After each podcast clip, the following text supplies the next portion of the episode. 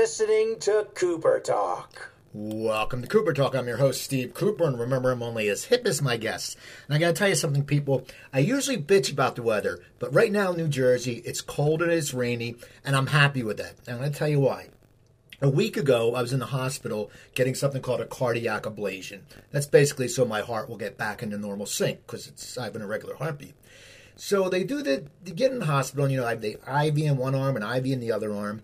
And then for the operation, in one part, they have to monitor it, so they had to go through my wrist. Well, I guess my arteries on my right wrist are too small, so they I was put under, so I didn't feel this. But they poked and prodded, and poked and prodded, and poked and prodded, and nothing. So they went to my left wrist, and now it's a week later, and my arms are purple and yellow and just bruised. So I'm like, thank God I can wear a sweater today, and it's cold, and it's going to be cold tomorrow, and I don't want to look like you know a crazy person. Anyway, we have a great show today. We have a gentleman who's a member of the Rock and Roll Hall of Fame for his uh, work with Joan Jett and the Black Blackhearts. He's uh, very big in the recovery scene. In fact, he's the recovery troubadour. And my guest is Ricky Byrd. How you doing, Ricky? I'm doing great, man. It's going to be hard to uh, follow a medical procedure. no, the stories. I'm sure the stories you have, though. It was just funny. I mean, I mean, you know, I it's something that was basic. It sounds so advanced, and and medicine has changed so much that everything sounds so advanced. But then it takes like a day and a half, and you're like, I mean, when I was younger, it's like if you went in for your tonsils to be checked, it would take like a week. Yeah, that is true. We we are we have come a long way, and yet we've gone no place. Exactly. so so you started. When did you start playing guitar? Um, I'm gonna say I was nine years old, and um, typical of a lot of people my age. Uh, I saw the Stones and the Beatles on the Ed Sullivan Show, and I I kind of could relate to. Uh, I mean, I was always loving music. Even as a little kid, I loved music. I loved baseball. You know, I loved TV, and um, I think uh, I saw those guys, and something clicked in my head. They kind of. I don't know. I, I felt different when I was. I kind of felt different when I was a kid. I was very shy and and um, kind of, I'm not gonna say I was withdrawn or anything, but I was shy, quiet, you know, kind of kept to myself, and uh, always like drawing on on my loose leaf book in school, pictures, and uh, listening to music. I, I obviously didn't know I could play until I uh, picked up the guitar for the first time, and I and I found that I could kind of figure out bits and pieces of songs that I heard on the radio. I mean, not well, but I mean, at least I had some sort of um, I had some sort of ability to uh, hear something and then figure it out. And and literally, when I saw those guys on TV, I mean, I love the Beatles. I grew up on the Beatles, but when I saw the Stones, something something clicked in all parts of my brain. Um, they kind of looked like I felt, okay. which was a little a little out of place. Um, the, the the girls in the audience were screaming, which sounded like a plus for somebody that was shy. and um, and finally, this guy Ed Sullivan, who was the host of the show, he looked, you know, he looked mortified when they came out, and I mean, he booked them because he knew it was going to get a lot of kids to watch, but he just looked, he had that judgmental look on his face. It was almost like when the Stones were on on the Dean Martin show. Uh, I think it was called Hollywood Palace there's that famous clip of Dean introducing the Stones and then kind of rolling his eyes, and it was just like a generation, a generational kind of wall up. It's like, okay, we're next. Here we go. Right. And I, I think I, fa- I felt that when I was a kid. So and you, I started playing, and that was it. so you started playing. I mean, what made you go out and get a guitar, though? I mean, it's something that you know. Did your were your parents musically inclined, and they said, "Hey, we're going to get you a guitar"? Were they supportive? Well, uh, well, that's, that's a funny question. My, I actually still have. When, when I was a kid, my parents were divorced, so we lived with my grandparents for a while. And my grandfather had a big family, and they all played stuff. My grandfather played the Hawaiian lap steel guitar, which I still have his guitar. It's like uh, 1928 Electar, which was a division of Gibson at one point. And uh, with all the books, with you know all the Hawaiian, uh, there was actually there was a, actually a Hawaiian guitarist named Alvino Rey that used to be on TV all the time, and he used to make the guitar talk, you know. Um, and I still have that book with the guitar and all the, the original finger picks my grandfather had. So he used to sh- he used to play that while I was a little kid. So I, I don't know if that had something to do with what, why I wanted to do it, but that literally that night uh, I saw the, the Stones on on the Ed Sullivan Show. I said something to my mother about it, and she was working. Um, she was working. She was in the handbag industry at that point, and her boss gave her a guitar for me for my birthday, and she brought it home. That's awesome. I mean, that's what you know. And, That's and actually, that guitar is actually in the Rock Hall. oh wow, that's so that's so incredible. So you you start learning and you're getting good. Now, when do you decide to go out and start joining a band or starting a band? I mean, it's it's a it's a hard field to do, and you know. No, there's not really back then. It's not like you give YouTube or anything. There's no guide to saying here's how you get into the music business like there is now. How did you start getting into bands and getting started in your career? Well, I mean, like everybody. Well, not these days. I, I, I don't. I don't know how they do it these days. But you know, you join bands. You're in junior high school. You're in high school. Uh, you you kind of sort of hang out. You wind up hanging around with the other musicians in school, you, and you put together a garage band. That's where the term comes from. Um, and you, you throw together some songs, and you wind up playing like church dances. Um, I mean, I'm still friends with my friend Phil, who lives in Florida, and he, we played Flushing High School because I, um, I grew up in the Bronx, and then we moved to Queens, um, and I went to Flushing High School, and we played in 1973. We played the auditorium, and that was probably, you know, that was my first gig where there were like h- hundreds of people there, um, and we were kind of like, um, I, I very early on, I kind of took a liking for British rock and roll. So we're talking about 1973. So we're talking about Zeppelin and the Who, Humble Pie, Rod Stewart and the Faces, you know, the Stones, uh, obviously the Beatles, and some ob- obscure things like Savoy Brown. And really, that our our set that that gig at Flushing High School was filled with songs from those bands. Now, the generation before me. Um, did things like they would play church dances. They would play like Midnight Hour. Uh, they would play Rascal songs. Um, you know, Good Love and stuff like that. And then my generation started in the early '70s. Uh, at least my band. I don't know if there was another neighborhood band that played British rock like that, but we just we kind of just played these songs that probably nobody in the crowd knew who, what the hell they were, except for "Stay with Me" by the Faces or something. All right. Go ahead. So no, so I was going to say, so you're playing that, you're playing in the neighborhood bands. Now, Yeah, when playing neighborhood bands. and when do you try to sit there and say, I can make a, I can make a living out of this. This is going to be my don't job. you. I don't think that's a conscious. I don't think that's the conscious part of it. I think the conscious part of it, where you see all of your friends kind of drop off little by little from playing in bands for one reason or another. Um, my brain just went, all right, this is what we're going to be doing for the rest of our life. So, so that's the conscious decision. As far as making a living at it, I don't even think we thought of that stuff. Um, but from from those gigs, local neighborhood gigs at, at church dances and, and like Hebrew schools and little event, little little kind of get-togethers that people threw in their house in the garage, or I mean, there was that too. You'd be playing in the garage on a beautiful summer day. The garage door would be open, and all the kids would kind of gather in front. And uh, then what happened is we started to this group of friends that I had. We started to hang out in Manhattan at some, you know, now famous rock and roll clubs. Uh, one of them being Max's Kansas City. So, you know, if you don't know what it is, you Google it. It was it was a legendary club started by this guy Mickey Ruskin, who before my stuff, uh, before the rock and roll business started hanging out now, it was kind of like an artistic. Um, he was sort of like a guy that, like all of the artists, uh, like Andy Warhol and and you know all these people, they'd go there for lunch, right? And if people didn't have money, he would just kind of spot them lunch, you know, and and they would give him a piece of art to hang on the wall. So that was what the place was filled with. Um, and then, sort of the early '70s, it started to be a hangout for art, but then also music. So bands like, um, uh, let's see, uh, well, the New York Dolls started there, and, and other places like the Mercer Arts Center. There were all, there were about four or five of these cool cl- clubs in Manhattan. It was like a subculture, um, and and it was like very glam, um, you know, satin pants and velvet suits and scarves and Rod Stewart haircuts and and all different kinds of bands.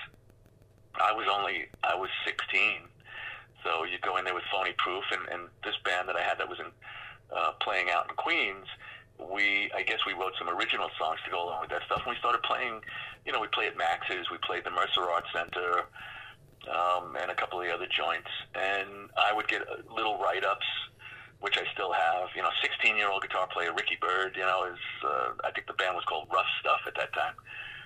And that's really where that part of it started. And little by little, it kind of grew. You go from one band to another. You know, you get uh, get a little notoriety. Maybe you didn't. You'd start a different band. Um, and then that, that led me into maybe my being 17 or 18 years old, maybe a little 19.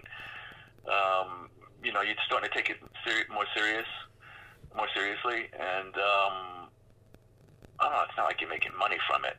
Uh, everybody had like these little side jobs. Whether it was, whether it was like driving a cab or selling the New York Times over the phone. everybody had these jobs. I mean, you, you know, you now all of a sudden you're like a young adult, right? So um, uh, I still lived at home, um, but I remember having those little gigs, and then you would try to just keep booking gigs. Uh, then what happened is I met. Um, so I get into this other band. I'm trying to like make this the short version.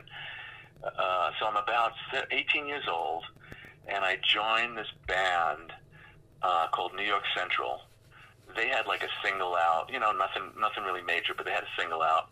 Uh, a couple of singers in the band, so I joined this band. So I'm the youngest one in the band, and we start playing up in the Catskills. Like we would try to get like an original record deal, but the way we made money is on the weekends we would go up and play in the mountains in the in the Catskills up in New York. We would like the rock band in the hotel, you know, and we would play. So it was around that time we would play Honky Tonk Woman, and we probably played a little bit of um, I don't know if it would be disco, but we played a little Earth, Wind and Fire and this and that.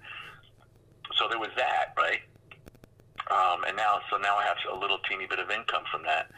Um, when that thing ended, um, I met my girlfriend, now my wife Carol, and I get um, uh, so we had this we had this paper in New York called the Village Voice. Yeah. All right. So that does not exist anymore, and that was the go-to paper. I'm sure there's one in every town, or there was one, where if you were looking for a band or you wanted to know who was playing, that's where you went to look. You know, and there was like there was there was every gig that was going on, whether it was Zeppelin at Madison Square Garden to the you know, Tuff Darts playing at Max's Kansas City. And then in the back there was classifieds. So band looking for a guitar player or, you know, lead singer looking to put together a band. And that's where you kind of got your connections from. And one, I think one day, I think it came out on Wednesdays if I remember, I saw that there was a band from Boston called Susan. They were looking for a guitar player. Um, and I think I got in touch with them. I mean, it, it was so long ago, it's all vague, but I know it came from the Village Voice. So they they moved to New York. I joined this band, and we started um, we started playing. Carol was friends with um, Tommy Mottola, uh, who wound up um, managing Mariah Carey and the, you know the CEO of Sony Music. Um, she brought him down to a rehearsal. He signed us to a production deal. We did a record for RCA. We toured the country, opening up for Graham Parker and the Rumor. Uh, we the end of the tour was at the Academy of Music on 14th Street in uh, Manhattan, and after that gig, we broke up, which is what usually happens. Uh, well, the, this, the, one of the guitar players left. We tried to keep it going, and then nothing really happened. So that was really the beginning of that was my first album, and that was in 1978. Uh, you could still find it on eBay. That record, Susan. It was called. Uh, what was the name of the record? Falling in Love Again and um, we were kind of pop band. We were like the Raspberries, kind of that kind of thing. Three lead singers, so it was bound to fail, right? Three, three, three egos. yeah, exactly. I, I want to sing this song. No, I want to sing this song. I want to sing this song. Um, so he left. Tommy left, and Tommy had a couple of albums on his own. And then, so I'm like in the middle of figuring out what to do next. I was a bike messenger man. You know, I had no money. Um, and I was so there was this little little piece of time where I was trying to figure out what to do next. Um, t- Susan, the band Susan, was managed by Tommy. Tommy also managed Hall and Oates. Try to follow me here.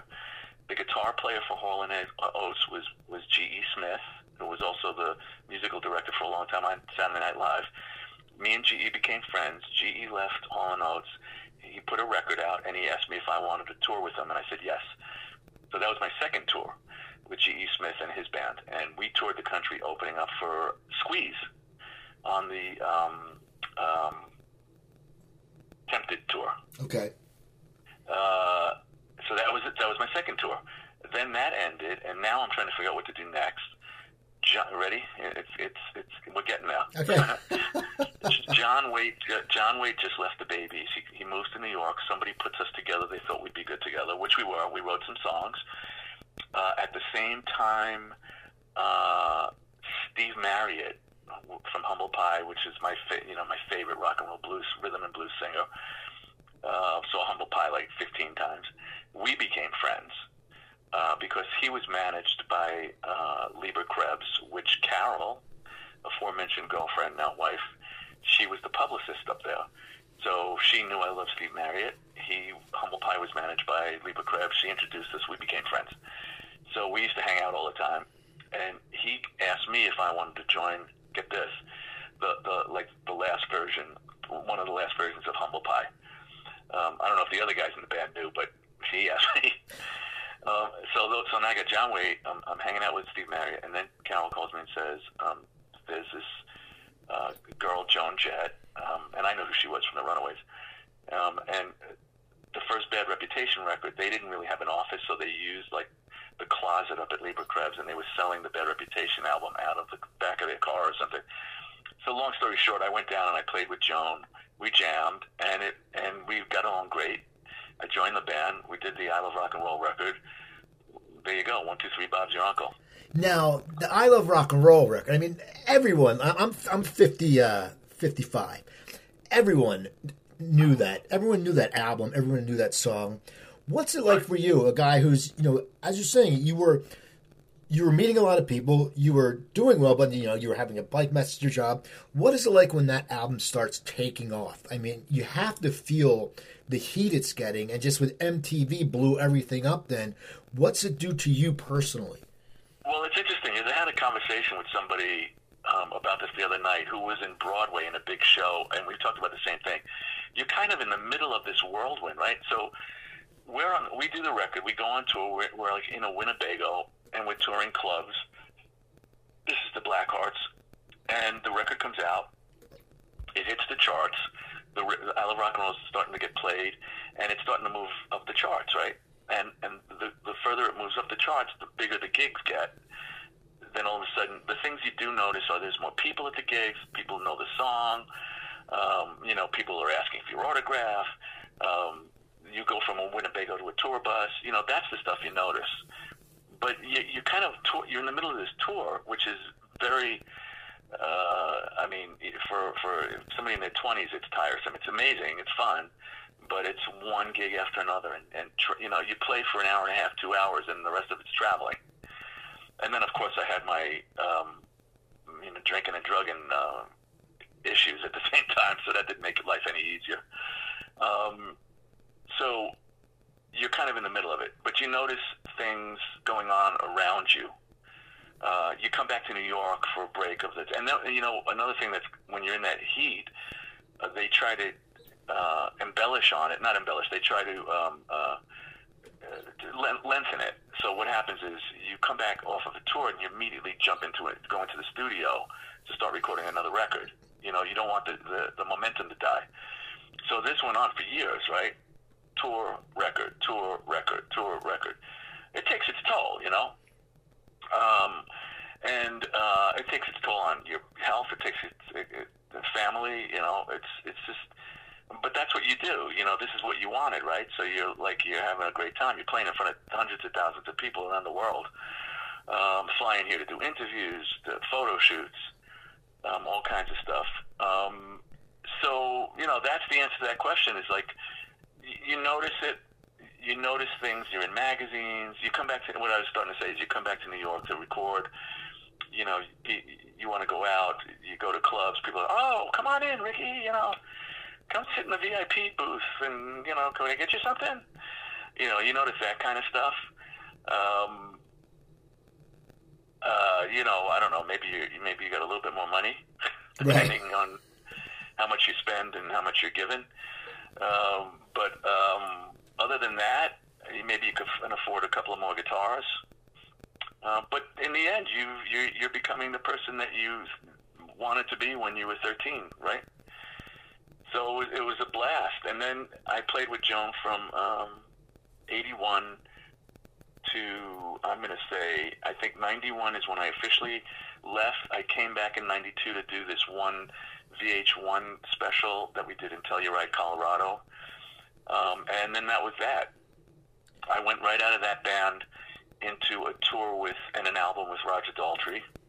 It was it was um, it wasn't actually a tour. It was a radio tour, and then we did a couple of gigs, special gigs. We played Carnegie Hall, you know, a couple of things, but mostly it was radio. We did a record, half of it here in New York, half of it in um, at, at Abbey Road Studios. So that's amazing. Um, and then I went from that to um, a tour with Ian Hunter from the Hoople. Um, we toured Scandinavia and in England, and that was amazing. So now you you know you're hearing me say I'm playing with people that I grew up listening to, right? Right. When I was a little kid with the giant headphones Yeah. in, your parents- in, in your bedroom. Yeah. Uh, So so all these things like.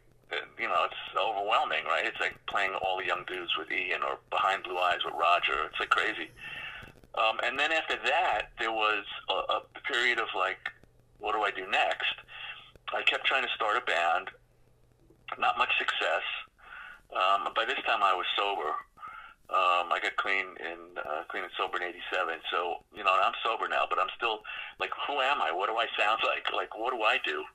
Um, and pretty much, you know, if I was going to be completely honest, I put together a couple of bands that were, you know, it's kind of like, you know, I don't know, tag job Stones sound kind of band because that's how I knew how to write. Um, and you know, then nothing really happened. I put together a demo, try to get a record deal. Um, so it's kind of like, oh, what the hell do I do next? Yeah. Um, and then there was a time, and then all of a sudden, I made a decision to go out and play acoustic. I remember because it was too expensive to put together a band. I wasn't sure what I was doing, so I started writing acoustic songs. I started to find a style. Um, and I went out and I started playing solo acoustic, and then I put together a little band, and I had Simon Kirke from Bad Company on drums, me on acoustic, and uh, we had a var- various people on bass. Kasim Sulton, who played with me with Joan, uh, you know, he plays with Todd Rundgren. He played bass. I had Tom Petersson playing bass for a couple of gigs, mostly local gigs. Although I did a, a, an acoustic tour of uh, Belgium, uh, which was really cool. I started to get a couple of songs cut by other artists that I wrote. So I'm now starting to find my style. Still don't have a clue how to put together a band um, and do this kind of music. You know, time is passing. Um, and then I start to get these phone calls, I guess, you know, because of my history and my age, uh, and maybe because I'm clean and sober and I show up and do good work. Um, I started to get phone calls to be in these like all-star bands to do these events and from that, what happened was I started to get to play guitar for people that I grew up listening to, like, you know, Mavis Staples, uh, Smokey Robinson, uh, Brian Wilson, uh, Billy Squier, um, Sam Moore from Sam and Dave. I, I would do these events for different charities. Um, we did this thing at the Rock Hall every year for a couple of years, and so it was like the band was like me, Liberty DeVito from Billy Joel's band, like Will Lee, Paul Shaffer, uh, and then Rob Arthur that plays with Peter Frampton, and that would keep switching around every year. But the bottom line is, I got to play two or three songs with each of these artists that I grew up listening to. So I'm saying that I played tracks of my tears with Smokey Robinson. I played um, God Only Knows with Brian Wilson. Right, I'm, I'm having to read chord charts. Um, uh, it's keeping me on my toes. It's making me a better musician. Um, I mean, the list of people that I got to do songs with: Bruce Springsteen, um, Elvis Costello, Little Steven. Um, I mean, it just Dion. It just goes on and on because of these events. So, like, I'm loving this, man. Um, I'm, I'm I'm learning to be a better guitar player. Um, I'm learning to uh, play as part of a band. Um, you know, and do my parts and, and stand in the back and, and, and be a, a, a musician as opposed to a showman. And and then uh, one thing led to another, and I wound up doing this record in 2013 called Lifer, That was my first real solo record. I did like an acoustic live record before that with Simon and Kasim on it, um, which um, I still have a couple of copies somewhere. So I do Lifer. That gets amazing reviews. Um, now I'm starting to know what I sound like. And bottom line is, I kind of sound like a, like a, a, a combination of all the stuff I grew up on. So there's a little soul, there's a little blues, there's a little uh, British rock, and that's who I am. That's the stuff that I. That's that's the stuff I grew up on. That's the sponge. I was the sponge, and and that's the kind of music I enjoy playing. And at this age, I just want to play stuff I enjoy. And now we get into the recovery stuff. Right. Yeah. I was. Just, well, I listened to uh, Clean Getaway, and uh, you know, it's it's a great album, but there's a message. That's the thing. Like you know, we grew up with lyrics, but you know, you said the drinking and drugging. Was it that extreme in when you were out on the road before you were sober, and did you start at a young age? Well, yeah, I started when I was 13, like a lot of people. Um, started smoking pot, but you know, people people forget it's not a, it's not really about getting high. It's about not feeling. It's about feeling uncomfortable in your own skin. And once you do that first drink or drug, and it kind of takes you out of yourself. Uh, if you have like an addictive personality, I mean, I have addiction in my, I have alcoholism in my family. It kind of opens a can of worms, and then you just get in, you get used to not feeling. So maybe um, uh, you're on the road and you feel bad about not being home, or what, you know, whatever the whatever the reasons are, you keep drinking and drugging to kind of mask feeling. Um, so it started off slow, and I mean, I do know when one, you know, certain friends would smoke one joint, I'd smoke five. So I think really early on, I knew that. I don't know if I didn't know, but I definitely did more than a lot of people. You know, right. uh, a lot of my friends. Uh, and as you get older, you start hanging out with different people. I always hung around with older people. I think a few years older than me. You start doing pills. You start drinking. You start combining. Um, I was, I was fearless. Um, I you know, if you didn't, if I, hey, I got some pills, I'm not sure what they do. And that's fine. You know, I just knew they would take me someplace else. And I definitely think that I um, had the addictive qualities early on, and it just progressed as addiction and alcoholism does. You know, it's progressive, chronic, and if not treated, um, it could lead to death, right? I had a couple of near misses along the way. Um, you know, somewhere around 83, uh, uh, my lung collapsed. Uh, from I, I lovingly call that my Richard Pryor period. but um, yeah, so I burnt a hole in my lung. You know, I was doing a lot of coke, um, and I was doing everything at once. The only thing I didn't get into was I never shot heroin um, or speed or anything like that. Never shot anything. Although I, it's not like I'm afraid of needles. I do have some tattoos, but I, I thought that was like a line, but then at the end, um, before I got clean, there was some snorting going on. Um, and uh, by the end, I mean, I was, uh, listen, I wasn't as bad as some people, and I was way worse than a lot of other people. Um, I was 128 pounds. I did a lot of cocaine. Um, I did a lot of Jack Daniels. I did a lot of pills. I smoked a lot of pot. Uh, so for me, it was pretty much. Um, I, I do know one thing. I looked in the mirror that night, September 25th, 1987, and said, "Dude, you're gonna die, bro." Um, and I, that should have been known in '83 when my lung collapsed. Right. But, but but you know everybody's got a different bottom, right?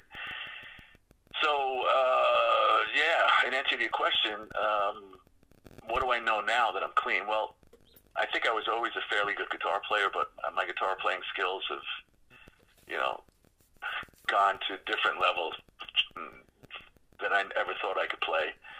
Uh, my songwriting has gone to a different. My singing has got to a different. I'm a better person. You know, listen, I've made 101 errors in judgment and recovery. Um, the only thing I haven't done is picked up a drink or a drug. But as far as um, errors in judgment and, and, and probably doing the wrong thing, yeah, there's them mistakes.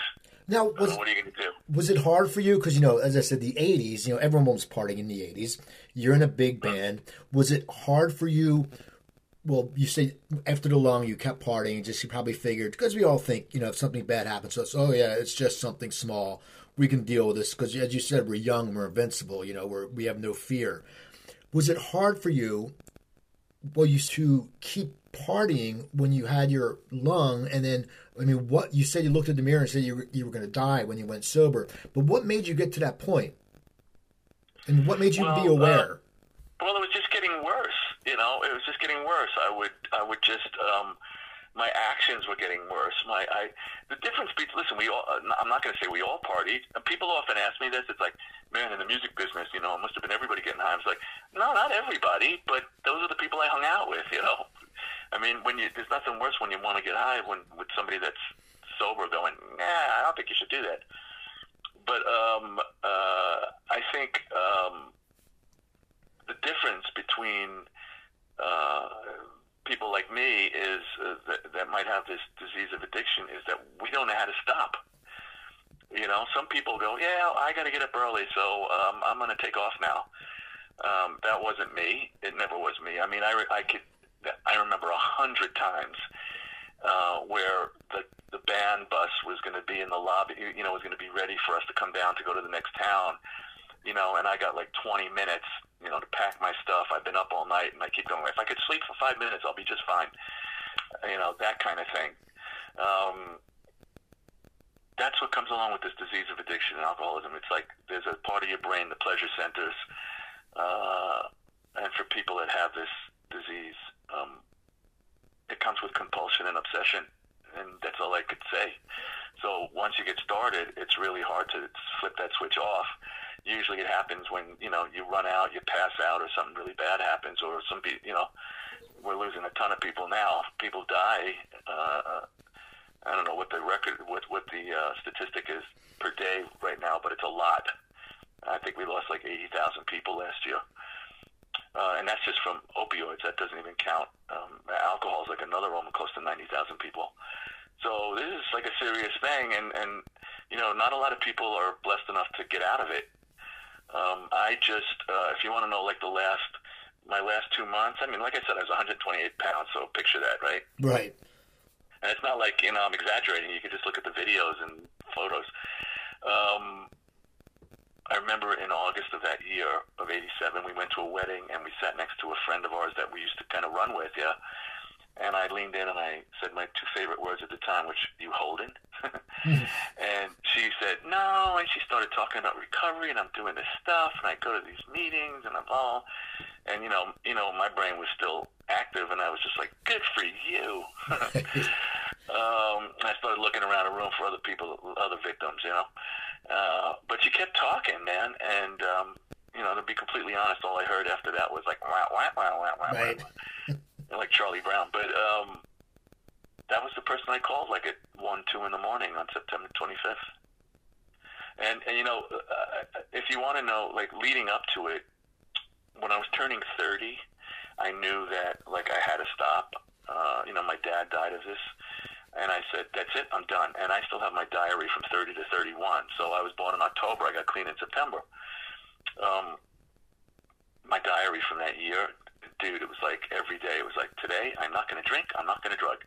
And then the next day it would be like, okay, I went out last night. I had a club soda, and then I bought a Jack Daniels, and then I used. Okay, today I am not going to, and it went on every day like that for almost a whole year. So it, that was when I first started to really try. Was you know January of of you know eighty. Um, what would it be? January of eighty seven, right? Is that right? Yeah. that sounds right.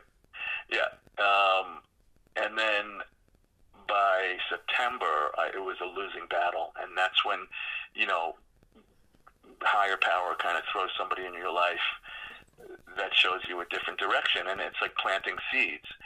Um, so at the moment when she was telling me about this at the wedding, I was like, "Yeah, good, nice."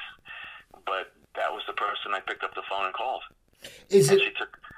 I was to say when you picked up the phone. I mean, you looked in the mirror, but what what do you think made inside your head you to pick up the phone? And did you think that when you picked it up, it would last? Because that's you know you were partying hard, and that's a big adjustment. And you're a rock star, and you're on the road, and you're in, around people. Yeah. So the uh, to, I mean, uh, I mean the action of picking up the phone was the gift of desperation, as we like to say. I just came to a point where I just couldn't do it anymore. I was I was done. Um, I had no clue about um, uh, recovery at all. You know, there were it was '87, man. There was like the Betty Ford Clinic, and every now and then you heard about somebody getting clean. I mean, I know Aerosmith had just gotten clean or something. Uh, my a relative of mine who's clean four decades used to send me pamphlets. Um, you know, all kind of 12 step pamphlets, and I would just like, what the hell is this? You know, but um, so seeds were thrown at me. I just didn't know how to pick them up or follow them. And um, once I made the decision that, that night, uh, because of the gift of desperation, I was taken to my first community support group meeting, um, raised my hand, and then I was like, all right, I like this.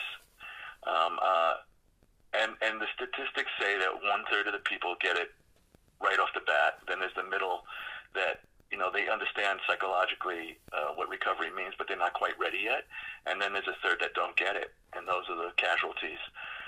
Um, so I really enjoyed those uh, meetings, and um, I still do it now. You know, people ask me how are you still clean uh, almost 32 years and sober? I said, I still do the same stuff I did at the beginning. That's it. It's a daily reprieve. Now you ask me an interesting question. So now I go back on the road, and I'm uh, and I'm and I'm amongst people that you know are still partying. Not everybody, but there's definitely the same stuff I left, um, and I had to change my um, I had to change my footing. You know, um, I remember at the beginning I would go to people's rooms where they were still doing blow and you know, I remember the guy I was that was helping me at the time said, "You think that's a good idea?" And I'm like, "Yeah, maybe not." You know, I would sit in a chair and drink a, like a, seltzer or something like that. Um, so I stopped doing that, and I stopped hanging out at the bar after the gigs um, until I thought I could, you know, still do it and and and and deal with it. Um, so I, I just kept changing. In fact, I did a gig with Paul Shaffer, and I said to him, you know, I, I can't tell you how important the Letterman show was to me when I first got clean and sober. And he said, what, what do you mean? I said, because I couldn't really hang out with people. I went back to my room, and there was a, there's a, like a, a, a loneliness thing that you're not part of the, the you're not part of the party anymore, yeah. Um, and I would watch that show every night and kind of feel when I was homesick, and I would kind of feel part of New York again. Um, and then instead of staying up all night, I would actually come into a town and make a phone call to, a, you know, the local um, uh, community support group uh, hotline, kind of like Bill W. did in Akron, Ohio back then. And I'd say, uh, "Hey, is there something going on I can come to?" You know, and some some stranger would come pick me up at the hotel, and I just kind of changed my daily planning, uh, which you kind of got to do, whether you're on tour or not um, and and it just kept getting better and easier. And then there would there, listen, you know, you're, you're part of the party. You're, you you might be the catalyst of some parties, and all of a sudden, like you're. I, I heard stories afterwards about people making fun of me, and you know, oh, big shot. He doesn't drink and drug anymore. Or, you know, hey, that's not my issue. That's theirs. You know. Right. So, and so you kind of feel like a little bit like out of the loop. Um, you know, and um, you just deal with it, man. And you got to figure out what's more important. And time just time just went on, and and I just kept getting stronger at it and better at it. The thing about it is the the, the three words that you can never say if you're uh, uh, you know in this position is I got this. See, I don't got this. I'll never got. I'll never get this. It's a daily reprieve, and you know I can tell my addictive behavior behavior goes far beyond drugs and alcohol. It's it's like anything that gets me out of myself, instant gratification, um, you know, a little bit of danger, um, all the stuff that goes along with it, and it has nothing to do with drugs and alcohol. I could see myself even in recovery sometimes acting out on certain things. You know, whether it's overspending or you know, if if I just buy this, it'll make me happy. You know. Um, so I, I the, the acceptance the acceptance part of it, you know, you got to get down like real quick. Like I accept that I have this, um, and I can't do the first one, and and this is a thing. This is a lifelong process. Uh, I am. I feel that I'm recovered. Um, I'm recovered from active drug and alcohol usage. That's what I'm recovered from to, as of today, for today. Uh, but I, I have not recovered from the disease of addiction and alcoholism. That is part of my brain makeup. Uh, until some scientist comes out and comes up with different stuff, that's the way it's, uh, I understand it. And um, so that's why I got to keep doing the same stuff. Now I'm starting a different. Um, I get to do all these great recovery events. Um, I get to, and, and then actually tomorrow, I went to school last year. I got credentials to be a drug and alcohol counselor and uh, in training and a recovery coach. And tomorrow, I got myself a little gig twice a week at a counseling center. So I'm going to go uh, do that and start working twice a week and start helping other people on that level. Also getting hours to, for my um, credentials. And and then I just did a big benefit, uh, not a benefit, a big uh, recovery event in New Jersey and um, in uh, Atlantic City this weekend, um, where I talk and play as the recovery troubadour, as a speaker and a, and a you know kind of motivational um, musician.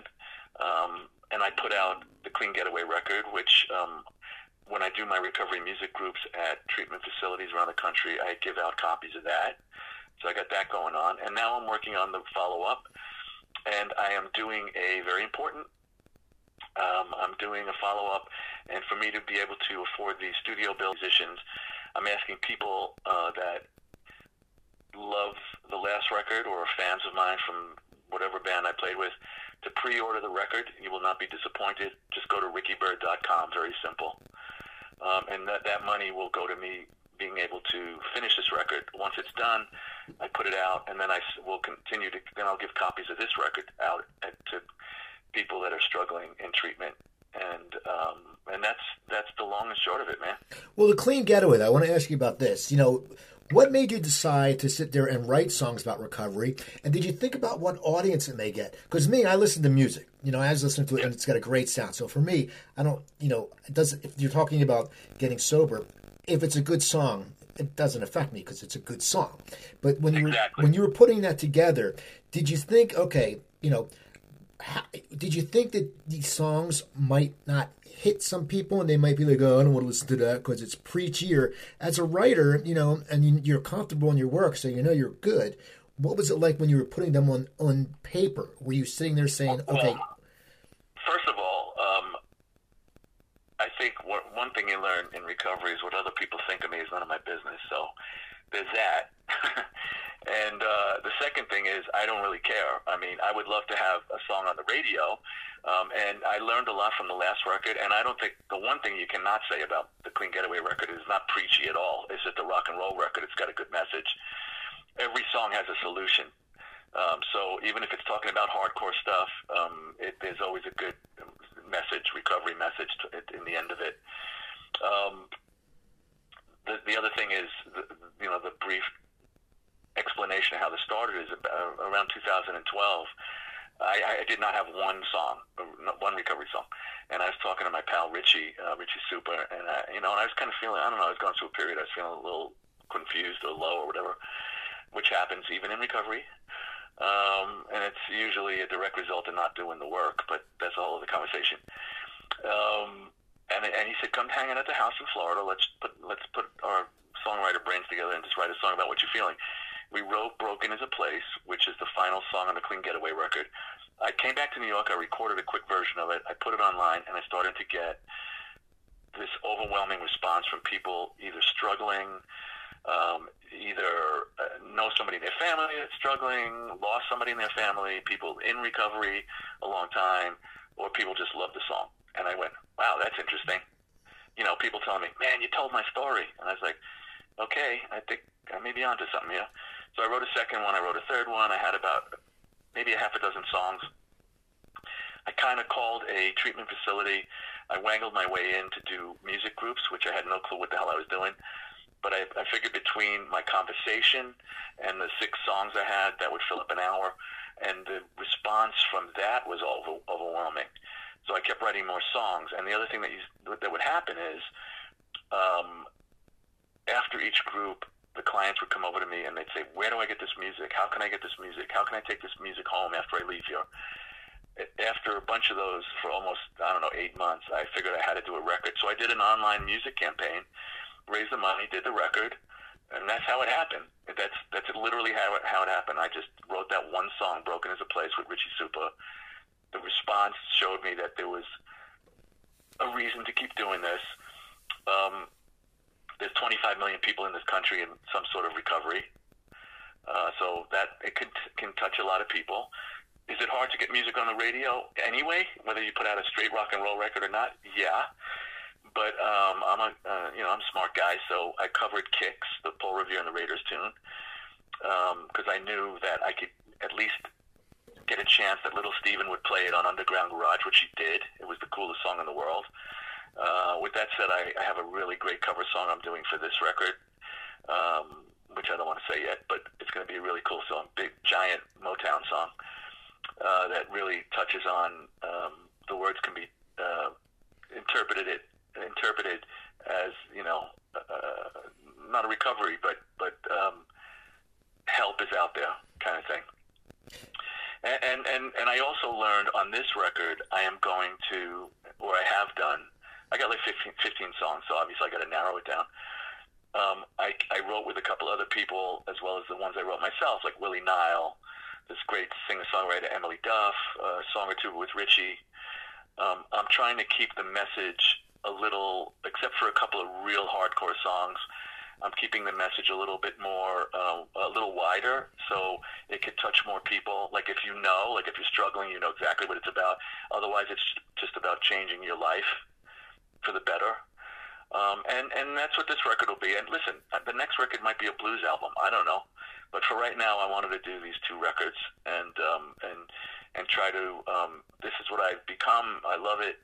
Um, I love like this event I did in Atlantic City. I finished and people came over to me and was like, "Man, that that fourth song you did, man, that was like really that that was my whole life in addiction and and very touching and uh, uplifting." And and I'm like, "Yeah, this is cool." So, I mean, who could ask for anything more? I I, I combine rock and roll and recovery, and it's touching people. So, I could probably do more with this than writing songs about you know cars and right. whatever love songs. Now, now, do you think um, the people after these events find you more approachable because you are a rock star? You're in the Rock and Roll Hall of Fame. Is it something that they sit there and they you think that they come up to you more because they know that everybody's you know followable? You know, it's not just a person who's in their corner or on the streets doing drugs. You think it helps that you were so you're high yeah. level that people come up and say, "I can feel yeah. comfortable telling this guy."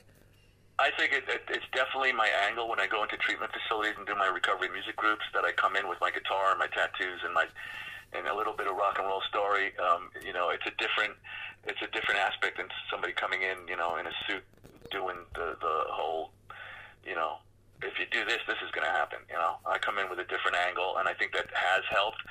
As far as being approachable, uh, dude, I've always been approachable, man.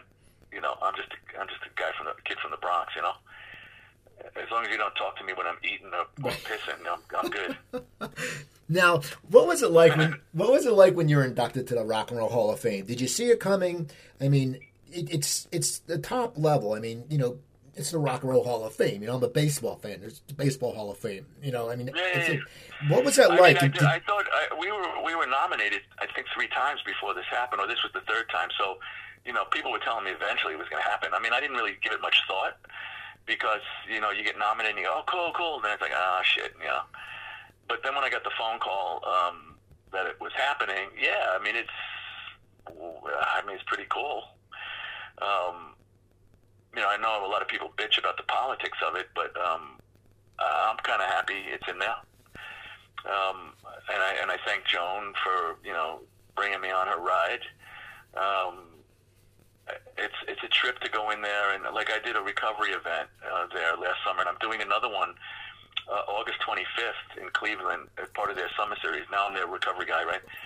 So um, it's a big going to be out outdoor part right in front of the Rock and Roll Hall of Fame, and it's going to be this year. I put together me, Kathy Valentine from the Go Go's, Liberty DeVito from Billy Joel's band, and uh, Genya Ravan uh, who's a, a, a legend and an icon in the music business, and also uh, she's a DJ on Underground Garage.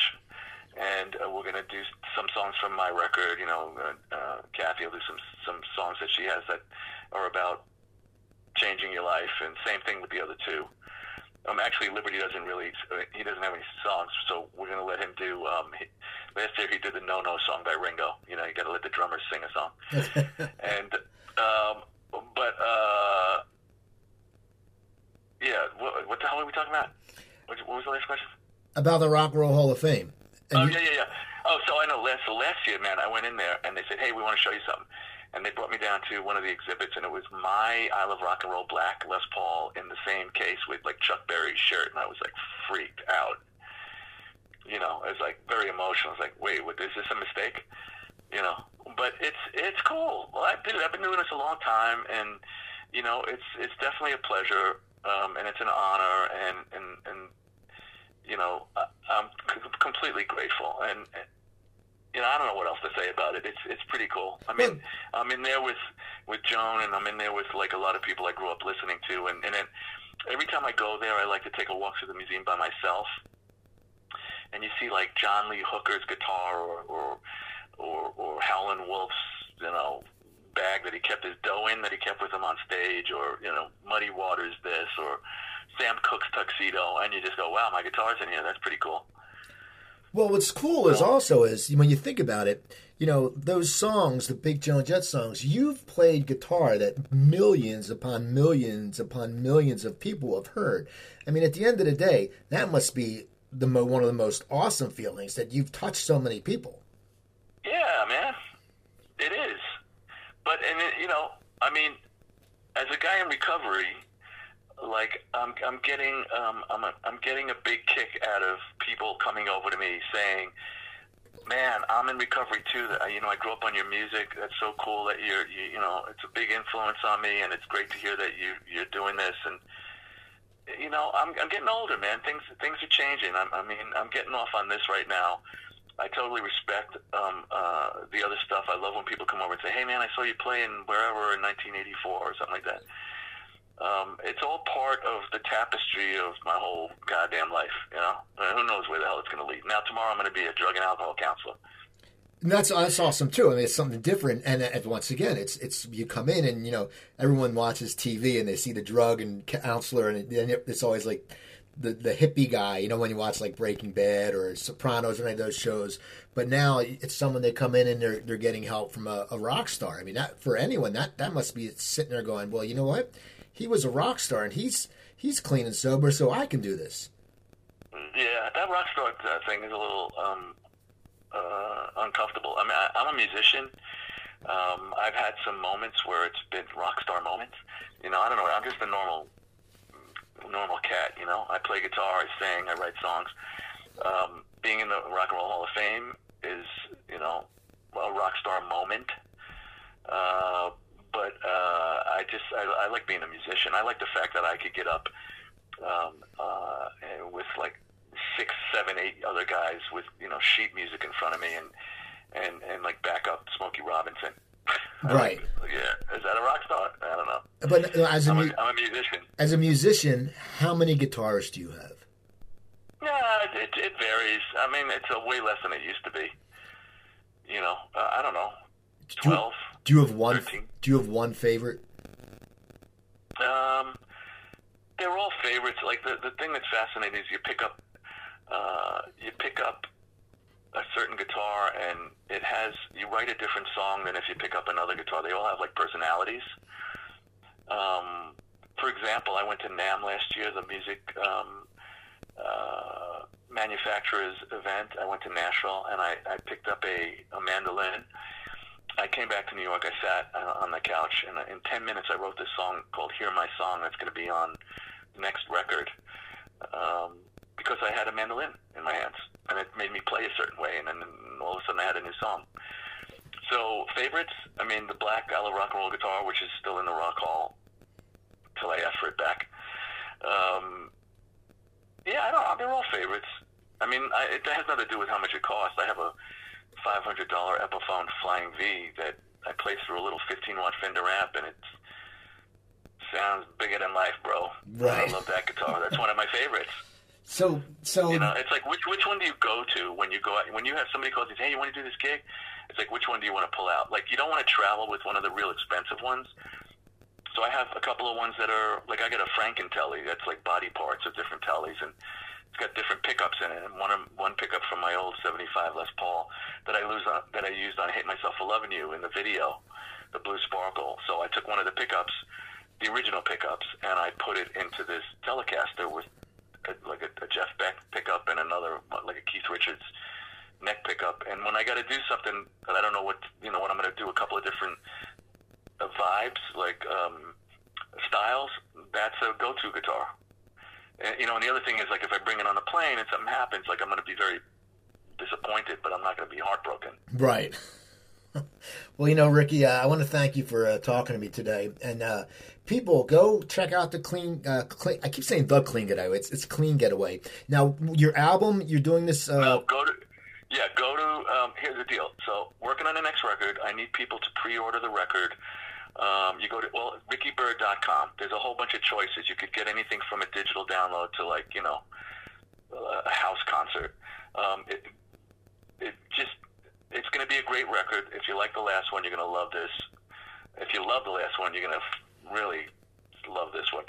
It's and and if you're in re, it's good. If you're in recovery, you're going to love it. If you're struggling, you may hear something you need to that needs to be heard. And if you're just a rock and roll fan, it's straight, dude. I got like Steve Holley on it that played with McCartney and plays with Ian Hunter. I got uh, a couple of the Asbury Juke horns on it.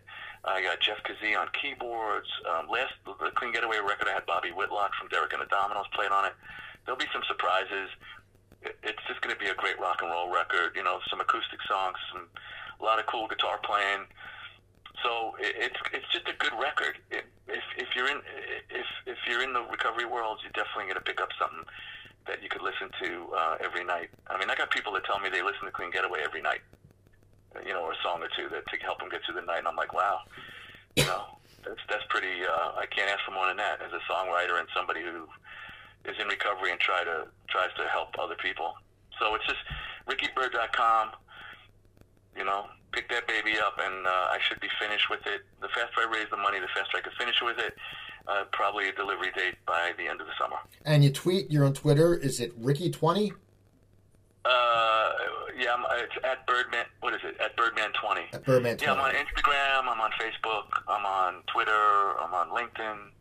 Easy to find. All right, well, man, I want to thank you for taking the time, people. So go check it out. Throw some money his way too, and listen to his music, because you know it's it is rock and roll, we, we need a little rock and roll these days because there's a lot of crap floating around there. But when you get some good rock and roll, you got to listen to it. So people, go to rickybyrd.com. Uh, go to my website, coopertalk.net. I have over 720 episodes up there. Email me, cooper at coopertalk.net. Follow me on Twitter at coopertalk.